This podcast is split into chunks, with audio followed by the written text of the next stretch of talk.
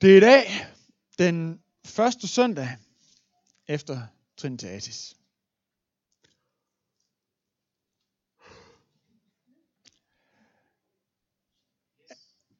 Er det ikke rigtigt? Det her Trinitatis, det er, altså, det er bare svært at sige, uden at det har sådan en sådan noget lidt støv over sig, og man bliver lidt søvnig. Er det ikke rigtigt? Ja. Trinitatis-tiden, den er bare lang. Den er bare lang. Den går helt fra pinse, og så helt ind til, øh, helt ind til første søndag i advent. Og øh, hvad handler det egentlig om, det her Trinitatis? Altså juletiden, det ved vi ligesom, hvad det handler om, ikke også? Påsketiden også, det er Jesu døde opstandelse. Og pinse, det ved den almindelige danske måske det ved vi godt her i kirken, det er Helligånden. Men hvad handler Trinitatis egentlig om? Og øh, jeg vil lige læse et lille stykke her fra øh, Øh, en, der hedder Magnus Malm. Han siger, Trinitatis-tiden kaldes ofte den festløse del af kirkeåret. Ja. ja, han er lidt lang. Den festløse del af kirkeåret, så er vi ligesom i gang. Her vandrer vi i et lidt roligere tempo. De store dramaer ligger bag os, og nu det handler det om at blive styrket og rodfæstet i de revolutionerende begivenheder, der indtil nu har udspillet sig. Kristenlivet får næring og vejledning, så det kan vokse og modnes. Så næring og vejledning vokse og modnes. Og øh, vil du tage det der slide med kirkegård på? Yes, det næste. Det er jo sådan, i en, en mere liturgisk del af kirken, så har hver del i kirkegård, det har sin egen farve. Julen her, fastetiden, påske, pinse, pinse der. Og trinitatistiden, det er hele den her lange grønne en. Og grøn, det er håbets farve, og det er vækstens farve. Og det passer rigtig godt til årstiden. Altså, jeg elsker det der med, når øh, alle de der bøgeblade, de er helt fuldstændig lysegrønne. Fordi så er der noget nyt på vej. Så er, det, så er der ting, der er i gang med at vokse frem. Og det er det, Trinitatis-tiden handler om. Der er simpelthen et skift fra Jesu, øh, Jesu fødsel, Jesu død og Jesus, der sender Helligånden til vores liv og vores efterfølgelse af Jesus. Der er et skift fra de voldsomme begivenheder i den første halvdel af kirkeåret, og så til den mere stille og rolige vækst. Organisk vækst, der gror frem, ligesom vi ser det gøre det i naturen nu. Så som introduktion til Trinitatstiden her i kirken, der vil vi starte med i dag at stille spørgsmålet. Hvordan kan det, som Gud gør i vores liv, få de bedst mulige vækstbetingelser?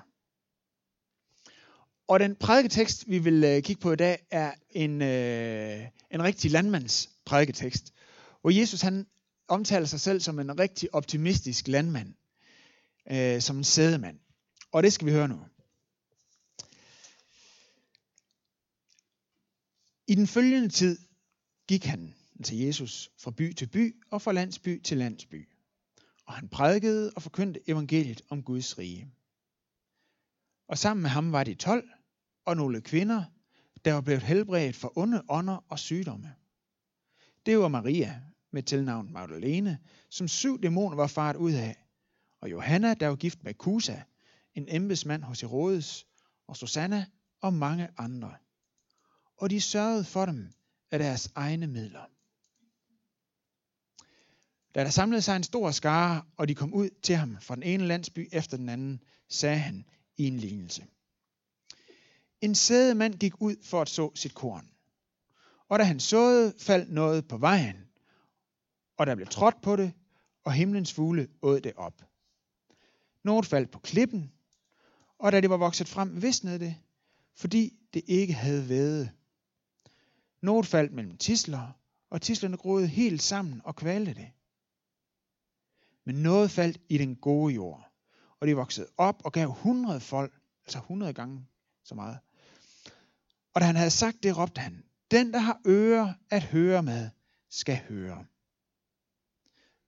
Og hans disciple spurgte ham, hvad denne lignelse skulle betyde. Og han svarede, ja, er det givet at kende Guds riges hemmeligheder – men de andre bliver det givet i lignelser, for at de skal se, men ikke se, og høre, men intet fatte. Men dette er meningen med lignelsen. Sæden er Guds ord. De på vejen er dem, der hører ordet. Og derefter kommer djævlen og tager ordet bort fra deres hjerter, for at de ikke skal tro og blive frelst. De på klippen er dem, som med glæde tager imod ordet, når de har hørt det. Men de har ikke rod. De tror kun en kort tid og falder fra, når prøvelser sætter ind. Og det, som falder mellem tisler, det er dem, der har hørt ordet, men kvæles af livets bekymringer og rigdomme og nydelser, så de ikke bærer moden frugt. Men det i den gode jord, det er dem, der hører ordet og bevarer det i et smukt og godt hjerte, er udholdende og bærer frugt.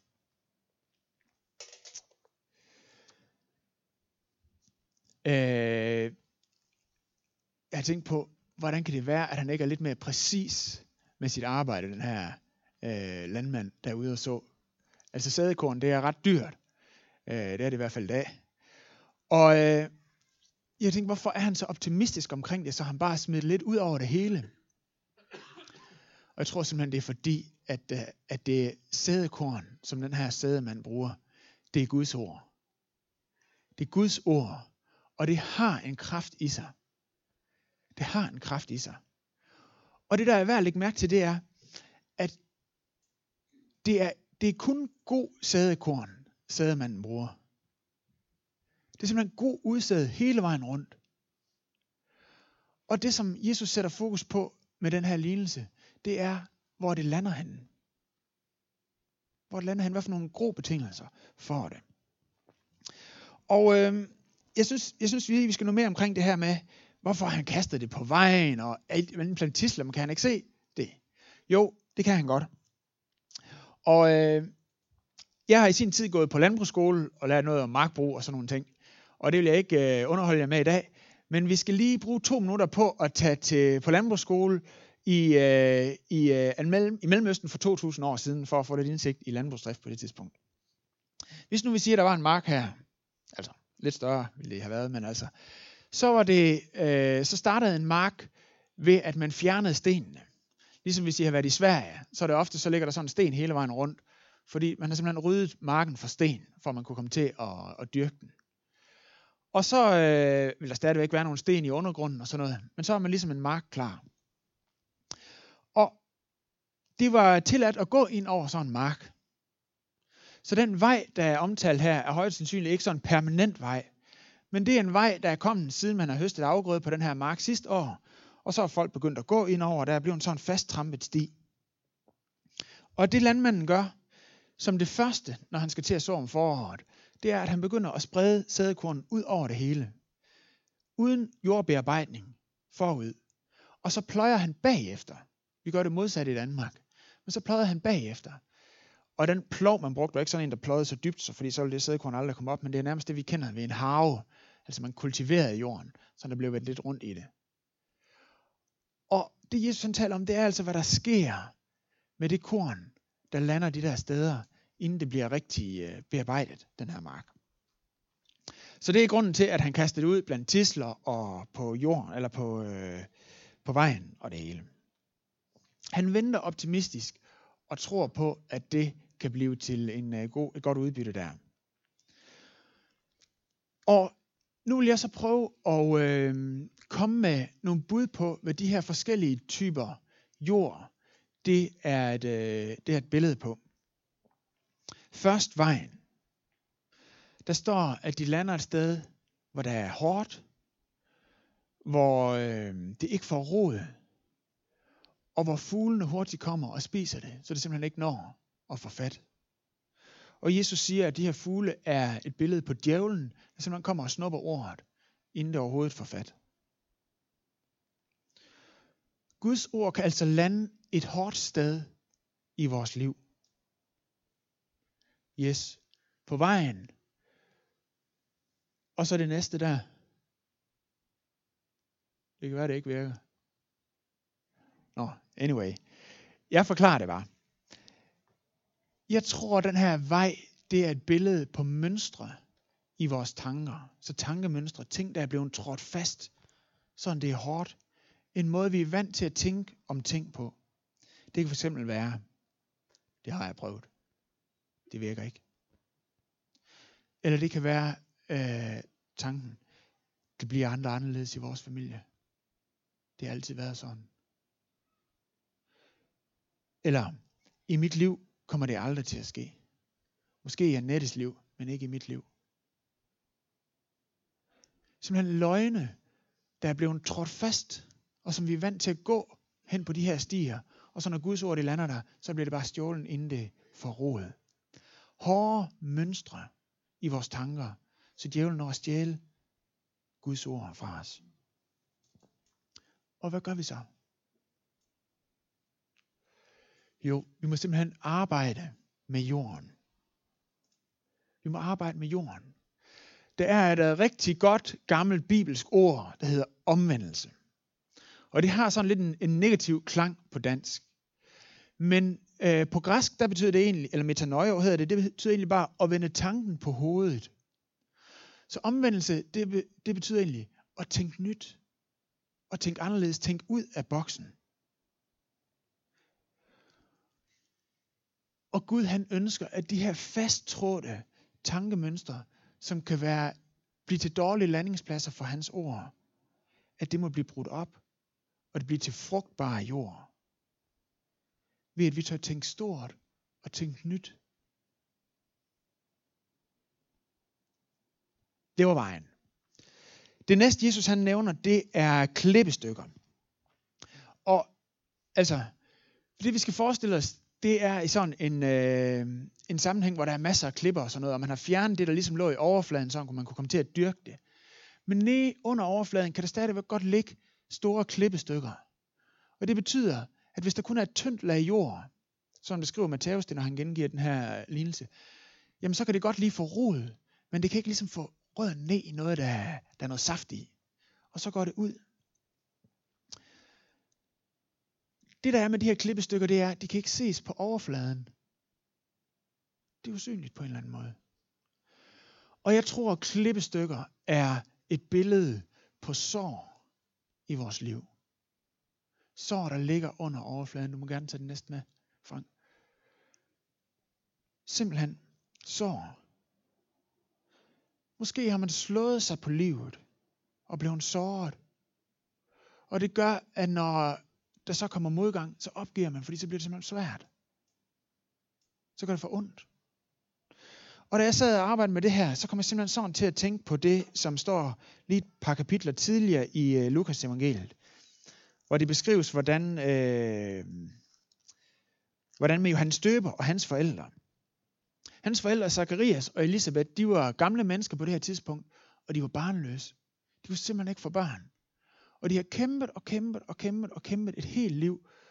Og de troede på Gud, så de har garanteret bedt Gud om at kunne få børn. Og det fik de ikke, og det blev skuffet. Og de har bedt om at kunne få børn, og det fik de ikke, og det blev skuffet. Og de har bedt om at kunne få børn, og det fik de ikke, og det blev skuffet.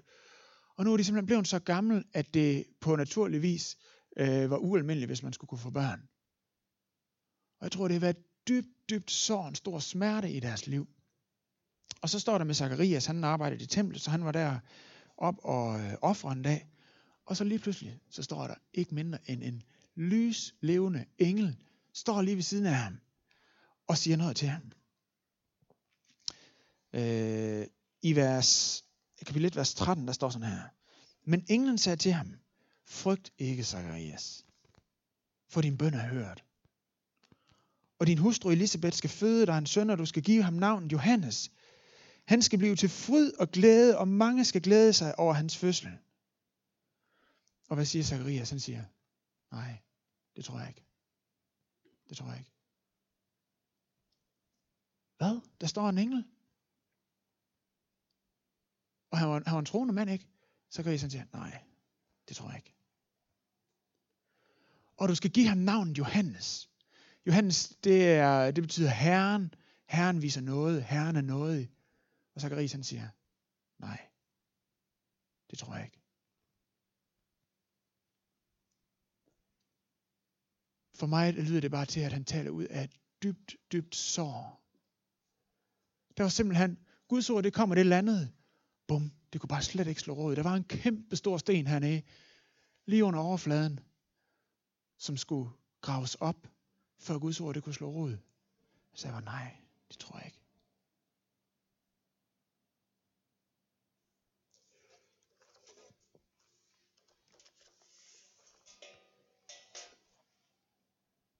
Sådan nogle sår, de skal helbredes, for at jordbrugen kan blive frugtbar. Det er sår, der hindrer Guds ord i at gro i os, og sår, der gør, at vi giver op. Det er sår, der trænger til helbredelse. Nu må jeg gerne tage den næste, Frank. Ja, tak. Hvordan sker det så? Hvordan sker det, den helbredelse af de sår i vores liv? Hvordan bliver de her store klippestykker gravet op? Det kan være ved, at vi spiser Guds ord som medicin. Det er helbredende medicin. Det kan være gennem bøn. Det kan være gennem sjælesorg. Øh, det kan også være gennem at lytte til lovsang. Det kan være som helbredende olie på vores sjæl. Og vi, det, vi er mennesker, der består af både fysik og sjæl, og, eller åndssjæl læme. Det kan også være at gå til psykolog og få nogle af de her sår bearbejdet. Så klippestykkerne af sår, der trænger til helbredelse. Så er der det sidste, Jesus nævner, det er tisler. En jord med tisler. Og det, der er øh, værd, værd at bemærke ved den her jord med tisler, det er, at der fejler jorden faktisk ingenting. Jorden er god og frugtbar. Kun det kan gro der. Det kan det egentlig fint. Men det er også bare alt muligt andet, der også kan. Og det er problemet. At der gror alt muligt andet op i den her gode jord, som kvæler. Som kvæler Guds ord og den vækst, det var tænkt til at skulle have. Og jeg tror, at den her jord, den er et billede på sunde mennesker. Sunde og ressourcestærke og dygtige mennesker. Simpelthen. God jord. Der kan gro alt muligt der. Og jeg tror, at tislerne er et billede på alt muligt andet, som gror godt i den jord. Det kan være bekymringer for dagliglivet. Det kan være rigdom. Det kan være nydelse og komfort. Og det kan være ligegyldige ting. Det gror bare godt der. Og øh, jeg tror, at dem, de fleste er, når I er dygtige og ressourcestærke, så ved I godt, at det, det er jer, det handler om. Det ved, de fleste dygtige og ressourcestærke folk ved godt, at de er dygtige. Sådan det. Og mit spørgsmål til dig vil være, ser du nok frugt i dit liv? Ser du nok frugt for Guds rige i dit liv?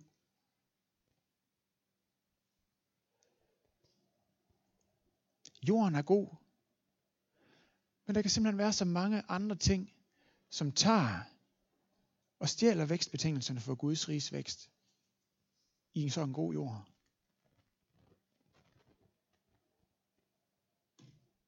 Og en udfordring i den sammenhæng kan være, at øh, verden omkring os måske egentlig ser de her planter som succes. Wow, det er godt. Det er gode ting, der går op.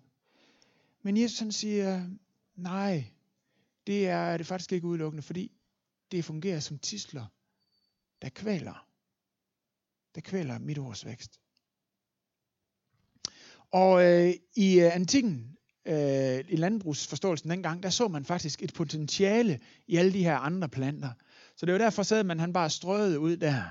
Fordi man tænkte, når man kommer med ploven, så kommer de ned, og så formuller de, og så bliver det til gødning, som, øh, som de kan vokse af, det her korn. Og øh, det tror jeg ikke i dag, at man vil sige. Men ud fra det perspektiv, så skal vi prøve at se på tislerne på den måde. Se på tislerne som et potentiale, der kan pløjes ned og rent faktisk blive til gødning. Så ser du nok frugt i dit liv? Eller er der nogle tisler, som skal pløjes ned for at udløse Guds riges potentiale? er der nogle prioriteringer, der skal laves om. For det er løsningen på det her. Det er prioriteringer. Simpelthen.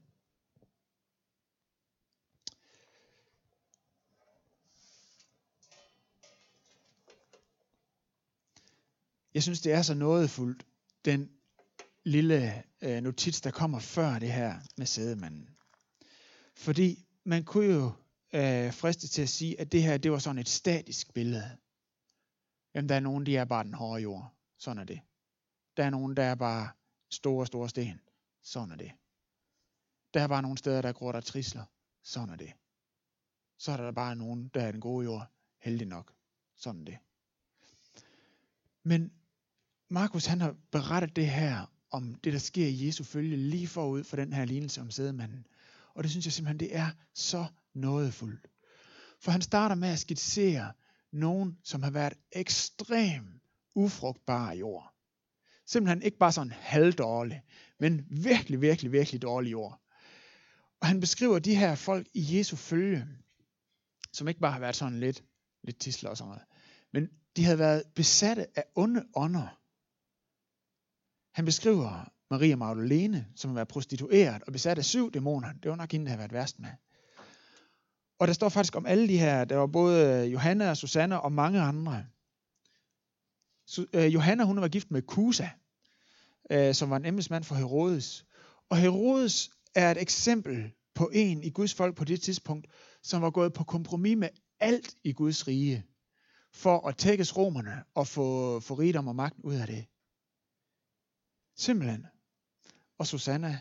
Og der står, der, de her personer, de var blevet, der var sket en forvandling i deres liv. De var simpelthen gået for at være utrolig dårlig jord, til at være utrolig frugtbar jord. Der står, at de sørgede for dem, altså Jesus og hans disciple, af deres egne midler. Det var altså ikke normalt på det tidspunkt at have kvinder som forsørgere. Det havde de. Så fra at gå fra en situation, hvor de var utrolig dårlige jord, så var de blevet til utrolig frugtbar og rig jord, som var afgørende for det, Jesus han gjorde på det tidspunkt. Det synes jeg er fantastisk. Så en pointe, som jeg gerne vil have, at du tager med, øh, om du så glemmer alt andet, det er det her med, al jord kan blive god jord. Al jord kan blive god jord. Al jord kan blive utrolig frugtbar jord. Wow. Sådan er det. Og øh, hvis du ser på mennesker, hvor du tænker, nøj, men heldig for dem, det var sådan gode jord.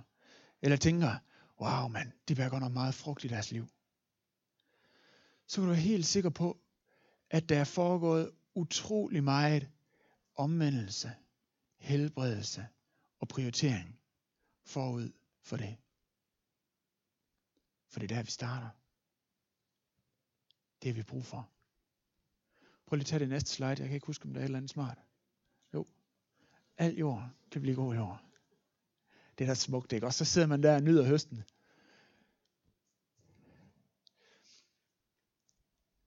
Al jord kan blive god jord. Lad os rejse os op og bede sammen.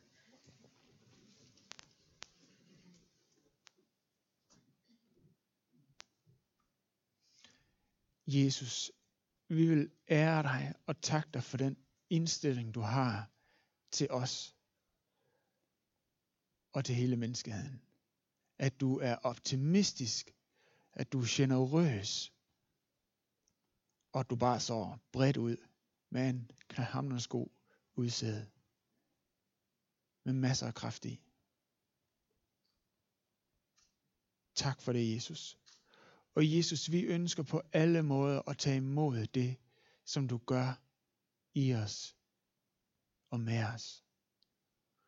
Og far, jeg vil nu bede for dem af os, som på en særlig måde det taler til det med, øh, med vejen, med fast trampede tankemønstre, der trænger til at blive pløjet op. Far, giv mod til det. Giv mod til det. Giv mod til at tænke nyt. Lad ikke djævlen komme og stjæle det, der er godt og livskraftigt, der kommer fra dig. Det beder vi. Og far, så beder vi for dem af os, som i dag særligt føler sig adresseret, når vi taler om det her med dybe sår, der ligger under overfladen, og bare gør, at vi nemt giver op, fordi det går ondt. Far, hjælp os at bare være bevidste og åbne om, der er den her klippestykke, og den skal op. Det skal simpelthen ikke ødelægge væksten. Far, helbred os ved dit ord, ved din ånd, og ved gode folk omkring os. Far, du kan få de mest voldsomme klippestykker op af jorden, og gøre det til god og frugtbar jord. Kom, Helion. Og far, så vil vi bede sidst for dem af os, som, øh, som føler os ramt af det med, at øh, med tisler, som kvæler, som kvæler det, som er vigtigere. Jeg beder for dem så også, som er ressourcestærke og har mange, mange ressourcer. Jeg beder for ham, at det vi må give allermest plads, så det kan vokse op og få al den næring, al den lys, som det har brug for. Det er det, der kommer for dig. Fordi vi gider ikke høste af tisler. Det gider vi simpelthen ikke. Det er simpelthen for kedeligt. Og det ved vi godt. Så vi beder, hjælp os i prioriteringer. Skær ind til benet. Se frem mod høsten. Se frem mod høsten. Og far, så takker vi dig, fordi at din nåde er over vores liv i dag. Din nåde er over vores jordbund. Tak fordi, at du siger til os, og du har vist det så mange gange op igennem kirkehistorien, det med, at selv den mest elendige jordbund kan blive til god og frugtbar jord, der bærer 100 folk og masser af velsignelser for dig. Tak for, fordi den nåde er over vores liv. Du er ikke kommet for at øh, lægge brak. Du er ikke kommet for at udskille, men du er kommet for at forny os og forvandle os. Og Jesus, vi stiller os bare ind under din nåde med alt, hvad du er. Og det gør vi sammen, og vi gør det i Jesu navn. Amen.